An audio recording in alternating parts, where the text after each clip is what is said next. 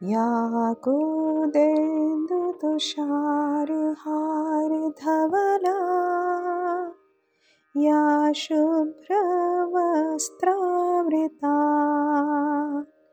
या वीणावरदण्डमण्डितकरा या श्वेतपद्मासना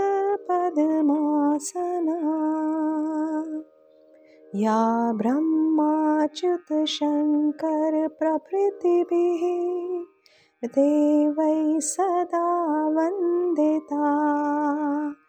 सा मां पातु सरस्वती भगवती। निःशेषाढ्यापहा शुक्लां ब्रह्मविचारसारपरमाम् आद्यां जगद्व्यापिनीं वीणापुस्तकधारिणीमभयदां जाड्यान्धकारापहा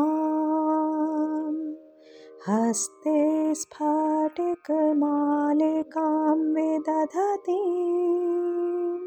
पद्मासने संस्थितां वन्दे तां परमेश्वरीं भगवतीं